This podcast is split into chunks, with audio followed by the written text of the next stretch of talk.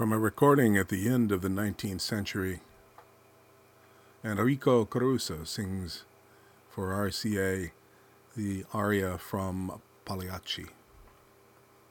Ricatar mentri preso dal delirio.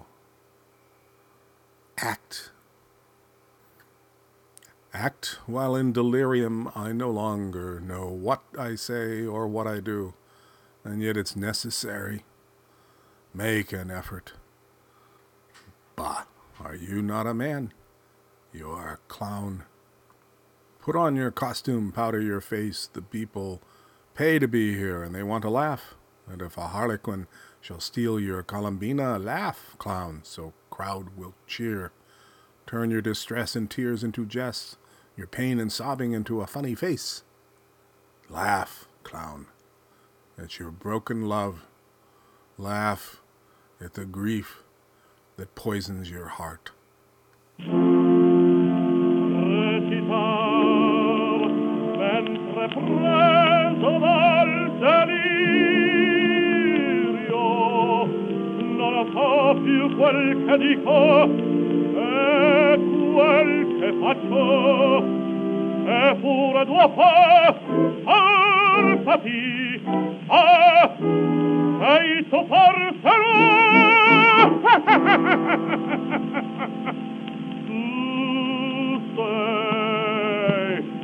Pagliaccio.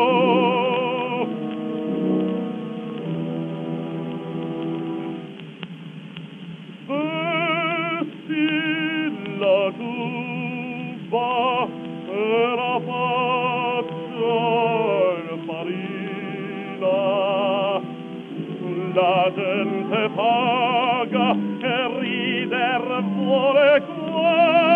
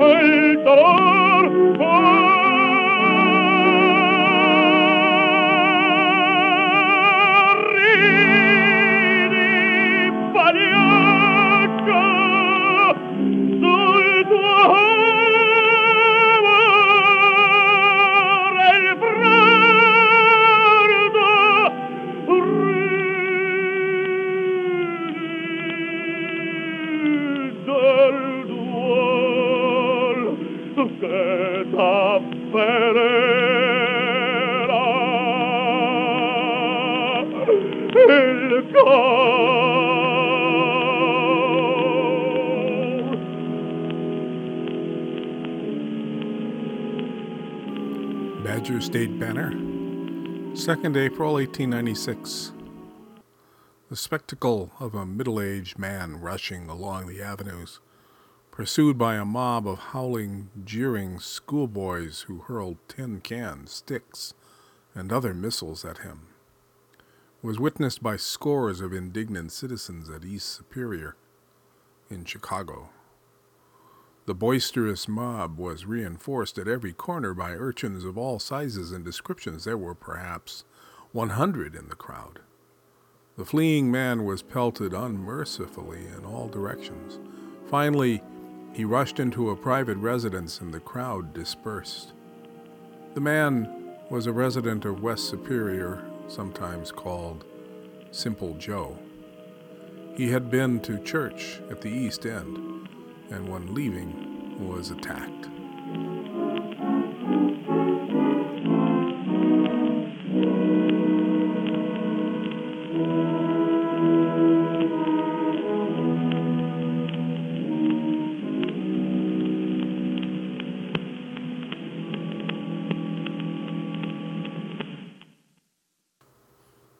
Topping the bill.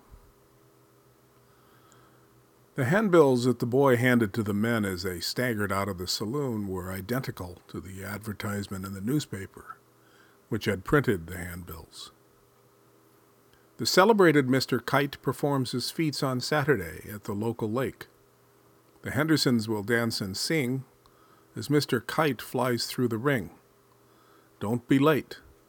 Messrs. K and H assure the public their production will be second to none. And of course, Henry the Horse dances the waltz. The band begins at 5:50 when Mr. K performs his trick without a sound, and Mr. H will demonstrate 10-something. He'll undertake on solid ground.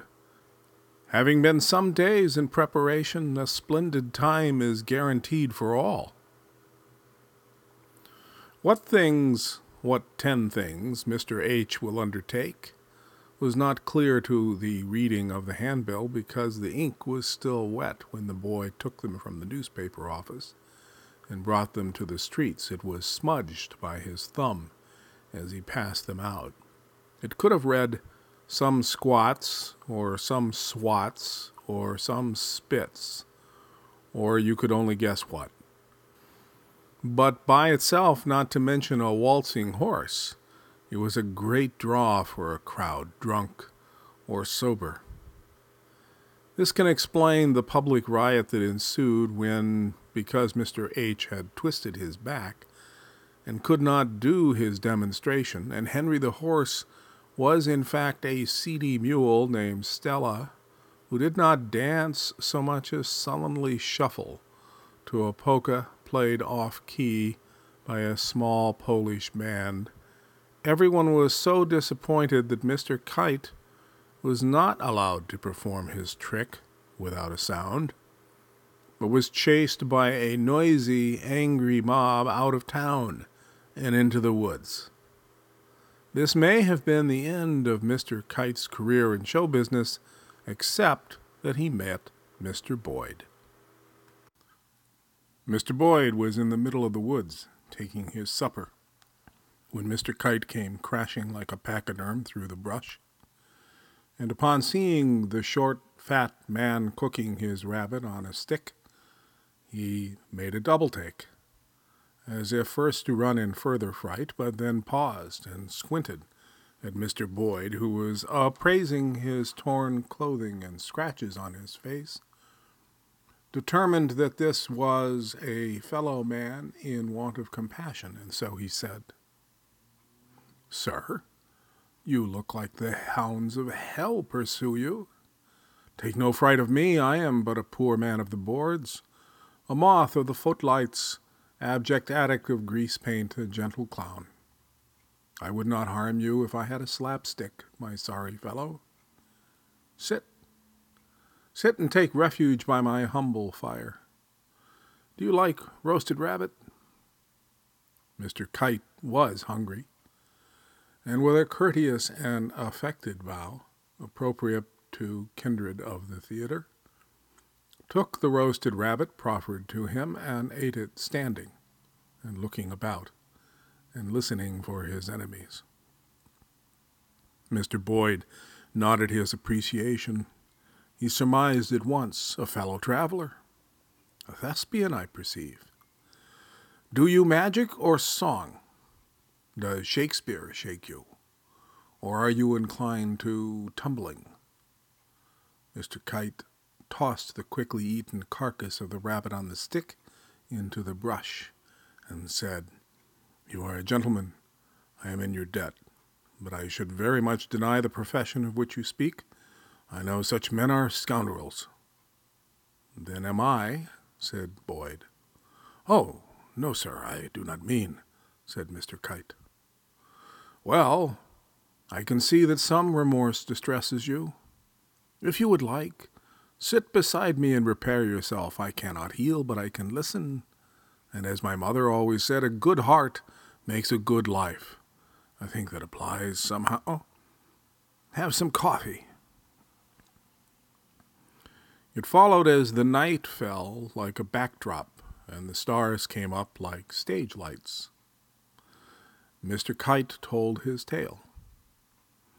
Mr. Boyd, if he was not fully enthralled, seemed so much to be that Mr. Kite thought he had found a long-lost brother.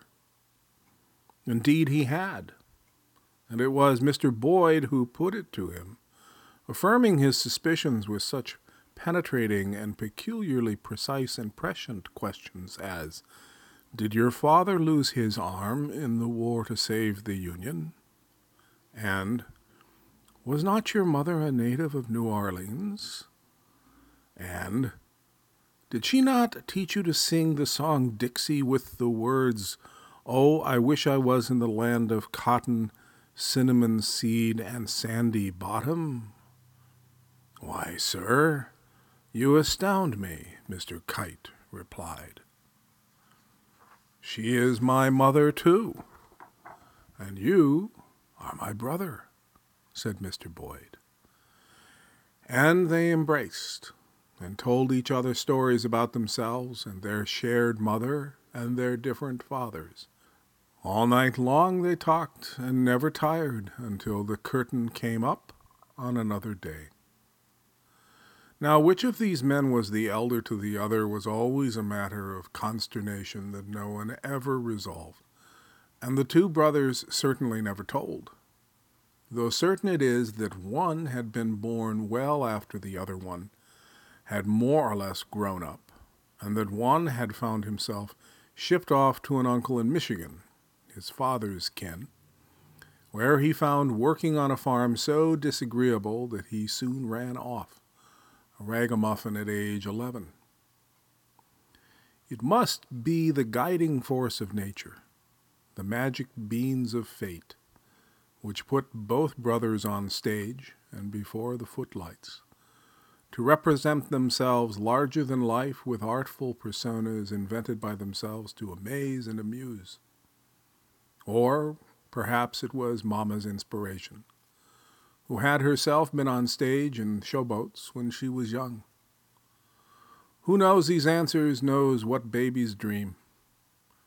But here they were, an unlikely pair in the wilderness of America, found by one another like it was meant to be.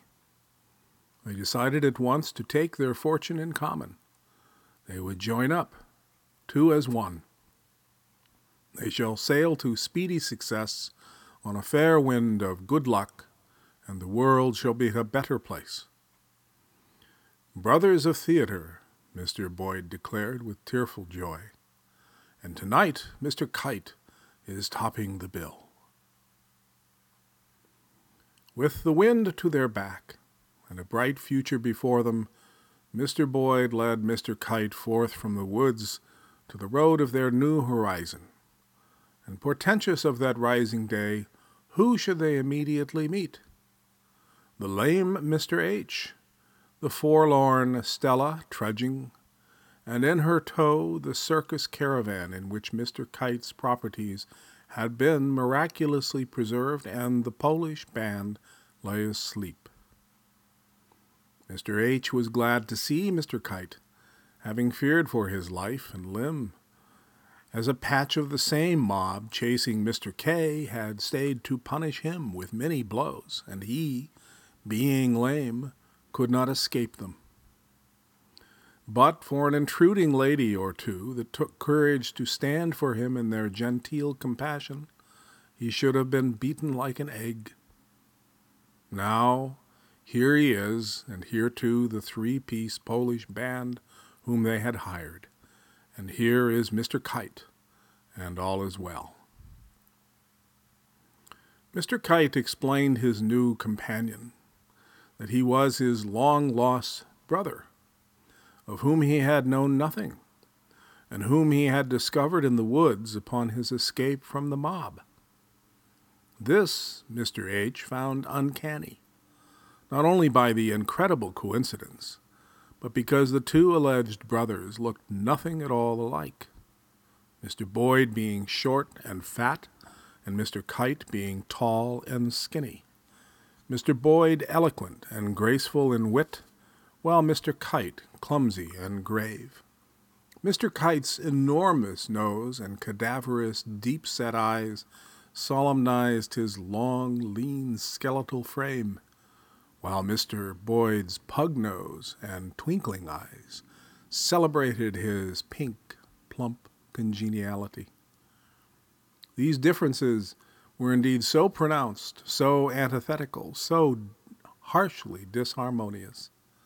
But this strangeness between them, like the odd coincidence of their meeting, yet may seem a natural and inevitable convergence in our queer universe, an effulgent climax of some purposeful truth, an efflorescence of important manifest intent. Mr. H. could see that it was meant to be, and the Polish man said nothing against it either. Mr. Boyd had large plans, and effusively expounded them. They would tour the free frontier, a merry troupe, earn their fame, and thence cast themselves bravely upon Chicago, where, winning wealth, they would launch themselves splendidly upon the seaboard, mount Baltimore, storm Philadelphia, and vanquish New York.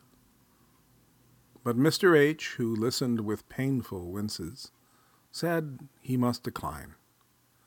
He would retire to Vermont and his widowed mother, to aid and comfort her, and for himself assume the respectable peace of old age. "Pity," said Mr. Boyd. "I have perceived in you a fine and one supple athlete, but for this hapless miscarriage, your tragic sacrilege. Great pity, and a great loss." Alas, so the lamentation of our poet laureate informs us, "Come not, when I am dead, to drop thy foolish tears upon my grave, to trample round my fallen head, and vex the unhappy dust thou wouldst not save. There let the wind sweep and the plover cry, but thou go by." "I think that applies somehow," he added. Mr. H. blinked his eyes. With such elegiac pathos, they parted at the intersection to that highway where, to the south of them, lay land denuded and farmed and freshly civilized. And to the north stood the stately forests, the raw wilderness baited for enterprise. Mr. H. turned south toward Chicago, taking nothing with him, giving his portion of the circus caravan to Mr. Kite and the Polish band out of his fondness for all. His eyes welled with tears to say goodbye. Stella bore the brothers and the band solemnly northward to the first town in the new frontier, where Mr. Boyd said they should test their nascent diversion upon the rustics and see which matter shines to them. As it turned out, nothing did. Oh, the band would play, and it was well.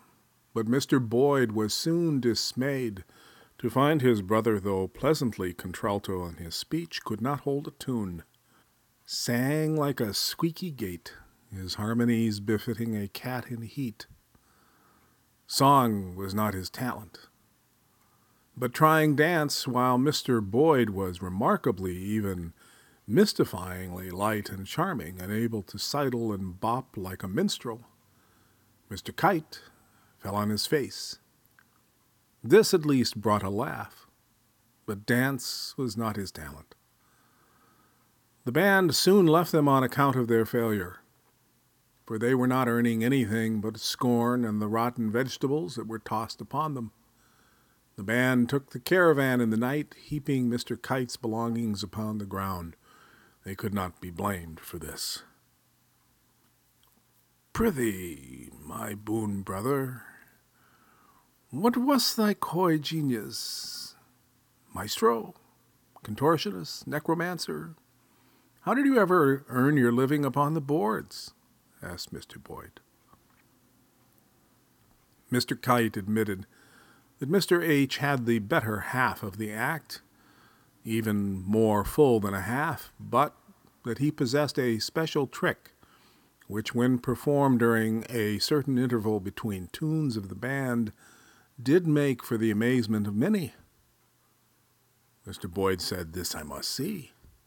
Bring forth the loaves and fishes, let the fire dance upon my head."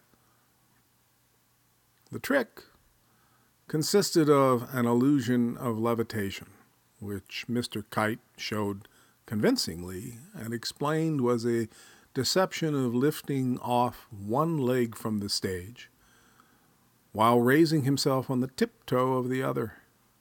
Usually the audience could not detect the falsity, said he. Ah, said Mr. Boyd.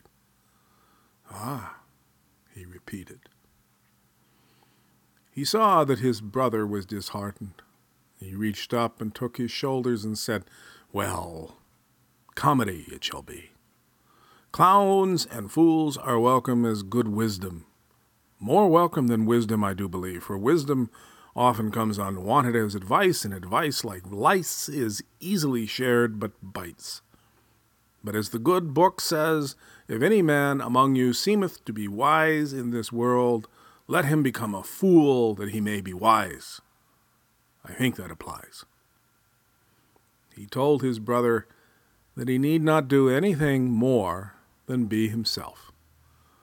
For this purpose he chose to dress him even more morbidly than he already did dress, but exaggerated as if he were an undertaker.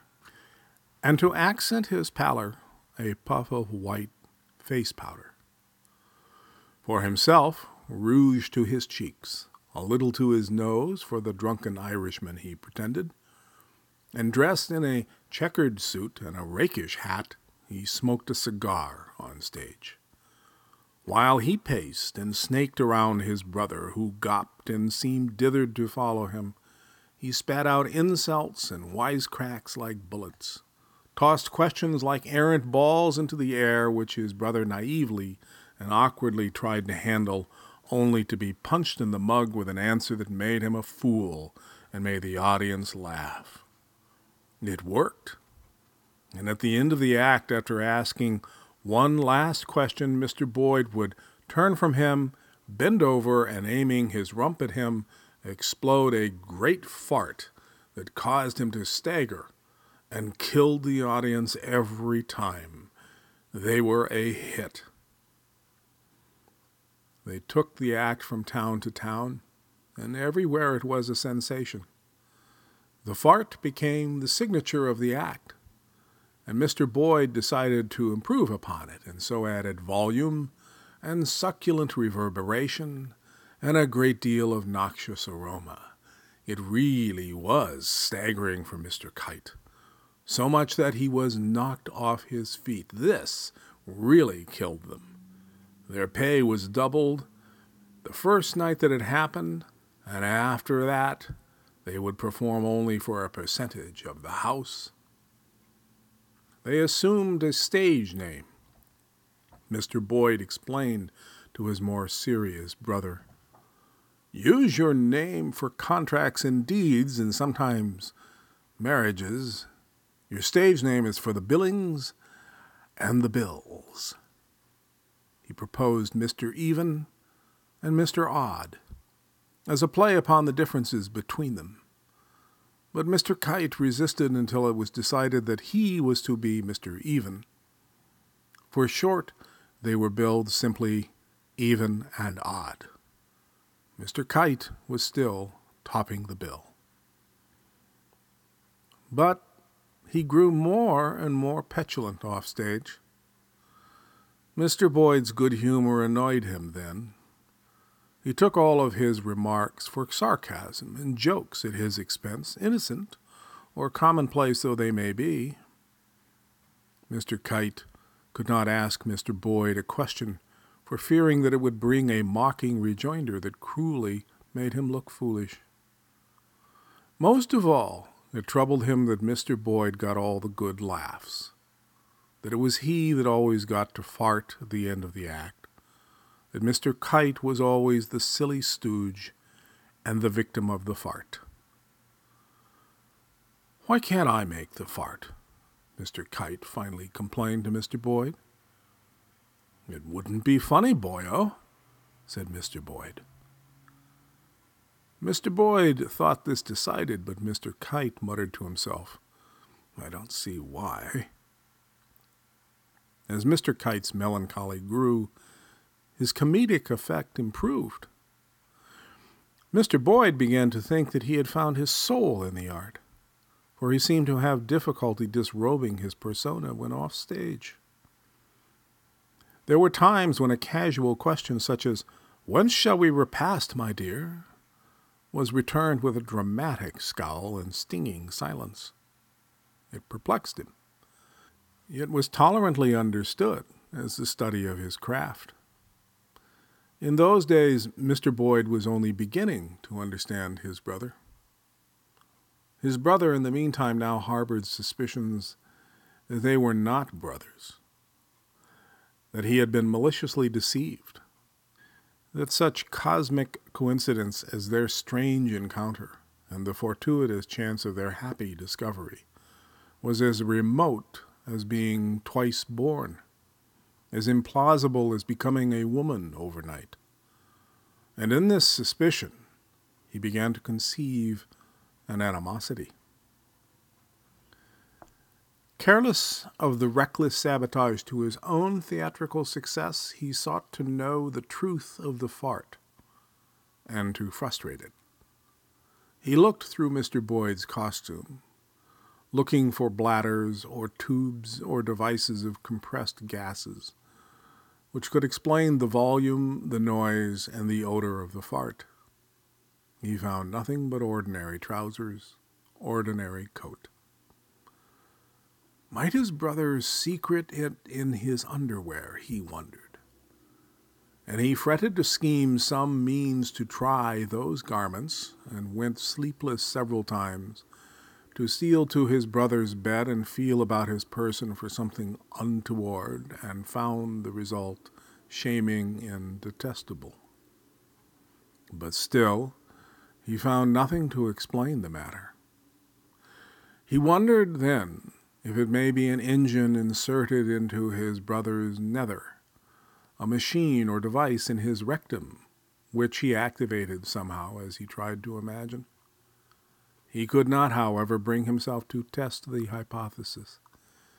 He was in despair, and prepared to abandon the theatrical act itself as the only salve to his wounds, when his brother then exclaimed, "We have received the royal summons at last.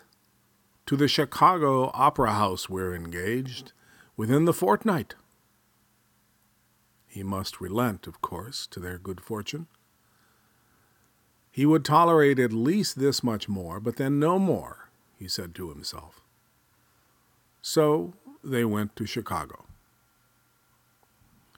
His brother had evidently been in the great metropolis before, and was completely at ease amongst its bustle and din and its huge buildings. But for Mr. Kite, stepping out of Union Station, the world flipped over. Skyscrapers more than 10 stories high made him dizzy to lean back and look up at, and because it was the end of the business day, there were more people moving in this one street than ever he had seen in his entire lifetime altogether, and continuously changing in an ocean of moving people from one instance to the next, so that within a minute he had seen then 3 times as many, then 6 times, then more than he could ever hope to count or multiply. If a person could be killed by a flood of stimulation, this is where and how you do it to him. Mr. Boyd hailed a cab, and shoved the stunned Mr. Kite aboard, and they made toward the Great Lake, and turned upon the corner where the Chicago Opera House itself stood, a magnificent block, white as Christ in lights of electricity, and past its luxurious entrance, then thronging with the well-dressed best of society. Mr. Kite tried to bring Mr. Boyd's attention to it, so excited he was, but Mr. Boyd looked away, and the cab turned toward the south side of Chicago. And after a dingy mile or two of continuous gloomy city, finally stopped before a block of taverns with empty shirtwaist factories above them, and a small hotel without the lit signage they had seen in the wealthy districts. They stopped Mr. Boyd assisted the driver to remove the luggage. "This is rather far from the theater," commented Mr. Kite as the cab departed.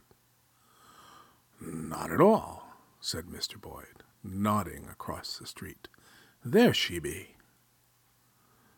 The new Alsatia read its dim letters, its electric signage just now flickering to life in the evening to lure its patrons.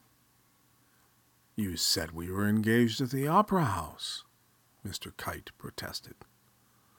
"A manner of speaking," said Mr. Boyd. "Manner of speaking." For all of that, it was not a disappointment.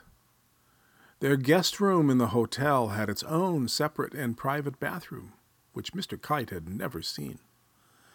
And he accommodated its bathtub that night and felt a wealthy and princely man. And the hotel made no demand upon the bill of fare for dinner at its restaurant that night, but accepted them respectfully and courteously as they might accept gentlemen whose surety was without doubt. And when they went to the rehearsal on the following afternoon, they were given a tour of the theater like celebrity, and shown a grand, capacious auditorium with gilded filigree and cupids upon the ceiling, and gaslight candelabras borne by semi-nude statuettes of Grecian maidens in coves along the wall. And they were ushered into their own private dressing room, upon which a placard displayed their stage names in script. Their opening night was intoxicating. Mr. Kite stood in the wing at stage right, fully costumed and made up from the very beginning of the show, though his act would not appear until after the interlude. The sweeping sea of the audience, not only men, but men and wives, men and mistresses, crashed with conversation and boisterous racket. Wealth took the front of the house, and in the balcony the working classes, waving long sausages and loaves, and drinking beer out of buckets, spitting tobacco into near spittoons or onto the floor. An altercation near the door to the balcony, which was already overcrowded, resulted in a violent row.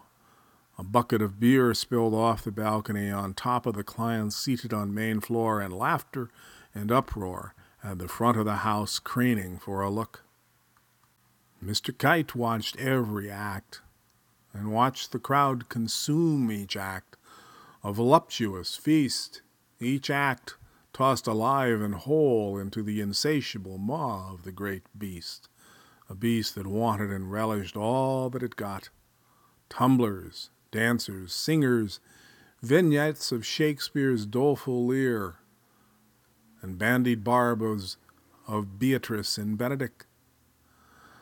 An illusionist with the East Indian rope trick, which caused an enormous collective gasp. The charming nubile Amy twins, whose dulcet duet was accompanied by their father's elegant soft shoe. And to close the first half, a rambunctious minstrel troupe of blackface sang and played Southern ballads that most of the audience knew and sang along. He could not have guessed there should be so many sympathizers to the lost cause in the land of Lincoln. Closing with Dixie, to which Mr. Kite himself sang, and shed large tears in his mother's memory. When the curtain came down, he was tingling. Mr. Kite and Mr. Boyd should appear immediately after the first act after the interlude. The fiddling hillbillies that went before them were uncertainly funny and uncertainly musical. They were a sort of filler while the audience settled back into their seats, having gone out to smoke, because smoking inside the theater had been banned on account of a recent fire in another nearby theater where 213 had been killed in stampede and inferno.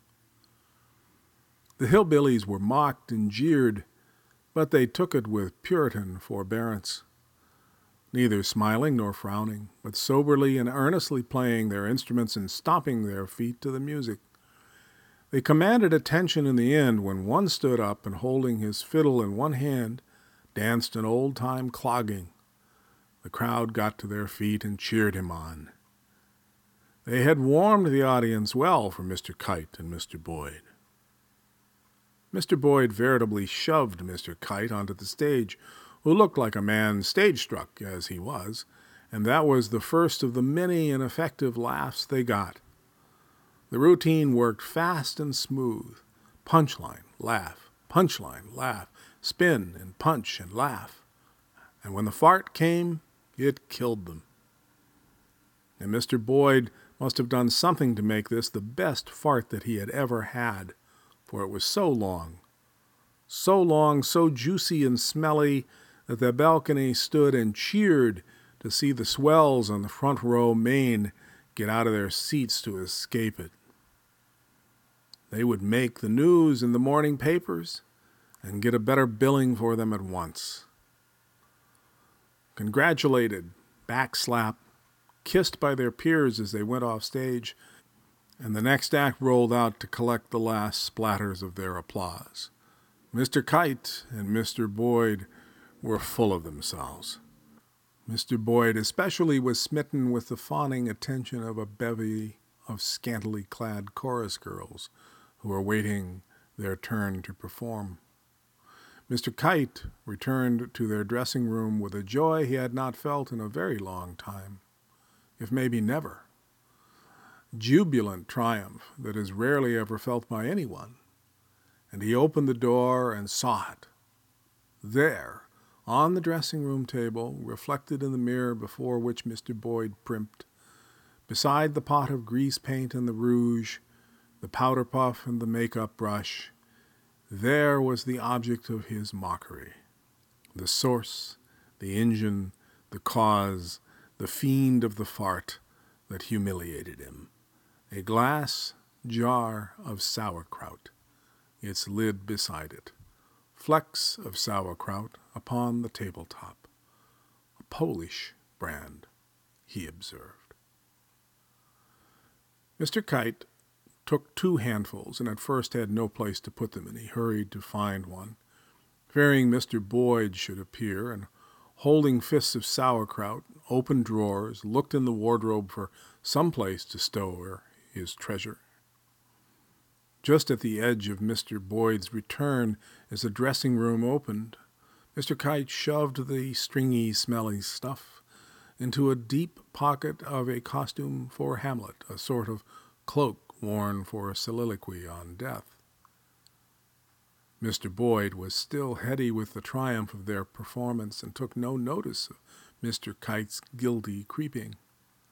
Mr. Boyd chatted gaily as he resealed his sauerkraut and sat to remove his makeup. They would party with the cast that night, he told. Mr. Kite, however, declined, having a headache. Mr. Boyd went off with two chorus girls and the hillbillies and the Amy twins to the Parker House uptown and drank until 3 a.m. Often, certain impetuous moments in our lives occur so quickly and passionately that we cannot clearly remember what happened or explain why it happened. A rapture of lust, for example, or hysteria of anger. Intemperate words that sadly wound the one we love. And in the most mad of moments, a murder, a fatal accident of events, falling one on top of the other but culminating in an act of permanent and unchangeable choice. His mind was made up, but he knew not wherefore, and in the weeks to follow it would not be clear what had happened, but the whole of it was like some catastrophic earthquake in which the world becomes unrecognizable in an instant. Mr. Kite came to the dressing room before Mr. Boyd arrived and ate the sauerkraut he had stuffed in the Hamlet's cloak. He wiped his hands with the cloak and closed the wardrobe door and prepared himself for the act. Mr. Boyd came cheerfully and would embrace him, but Mr. Kite had turned his face for fear that he would smell the sauerkraut on his breath. Mr. Boyd hugged him nonetheless, happy as he has ever been in his life, he said. He took out his sauerkraut and his paint pots and prepared himself for the act. Now costumed, the two abided their entrance upon the stage, and as the hillbillies played and the crowd settled, Mr. Kite emitted a slow rectal leak at a high prolonged pitch, similar to that made by the narrow escape from the tight lips of a rubber balloon. Mr. Boyd soon noted the familiar smell, and he looked at Mr. Kite and saw he was more greenish than usual and discomfited. And when they strode to the stage, Mr. Kite came clenching his buttocks as tightly as he could, but he struggled to suppress the telltale burps and blubbers of his bubbling intestinal brew. As he walked, his buttocks spit and spoke, small fizzing short toots and muttering complaints. And Mr. Boyd, beginning to surmise the circumstance, amended himself and improvised upon it. He staged silences for the irrepressible emissions to embarrass Mr. Kite. Heard like peeps as he stood tight-assed and grimacing, heard like blabbering confessions when he had to make a move to take his mark for the next joke.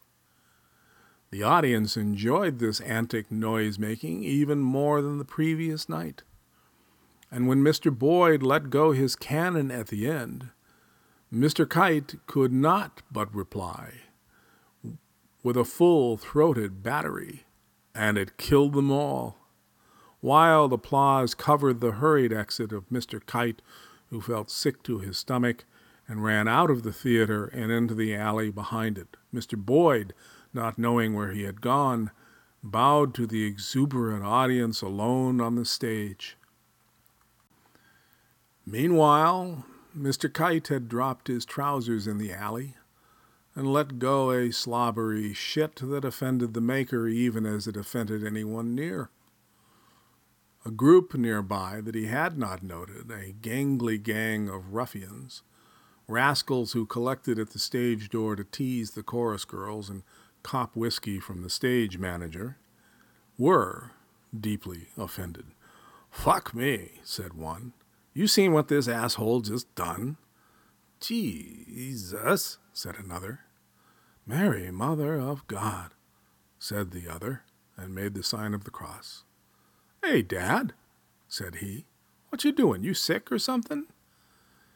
And he approached Mr. Kite, who, unaccustomed to persons such as these, for though the frontier brought coarse companions, none looked so craven as these, thought that he would be attacked and stood up, and his pants fell to his ankles, and the crowd of taunting boys circled him and derided him.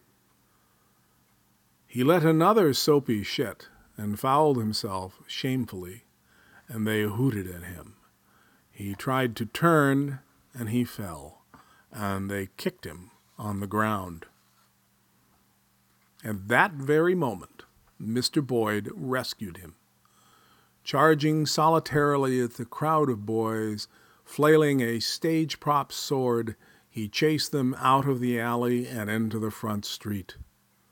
When he turned, Mr. Kite still lay face down, and too weak or too ashamed to help himself.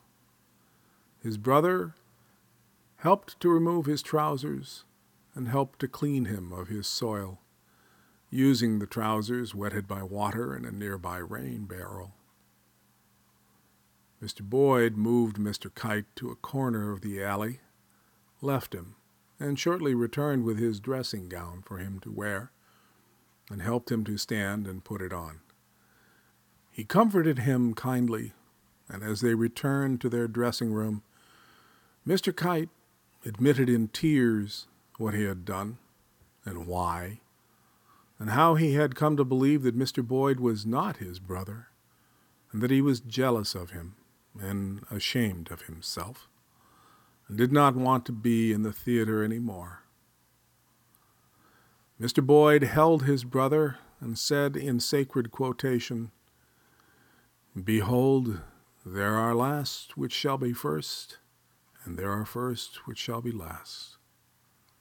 Mr. Kite sobbed in his arms, and Mr. Boyd said, "I think that applies somehow." They quit Chicago the next morning. They quit the stage. Never did they quit one another.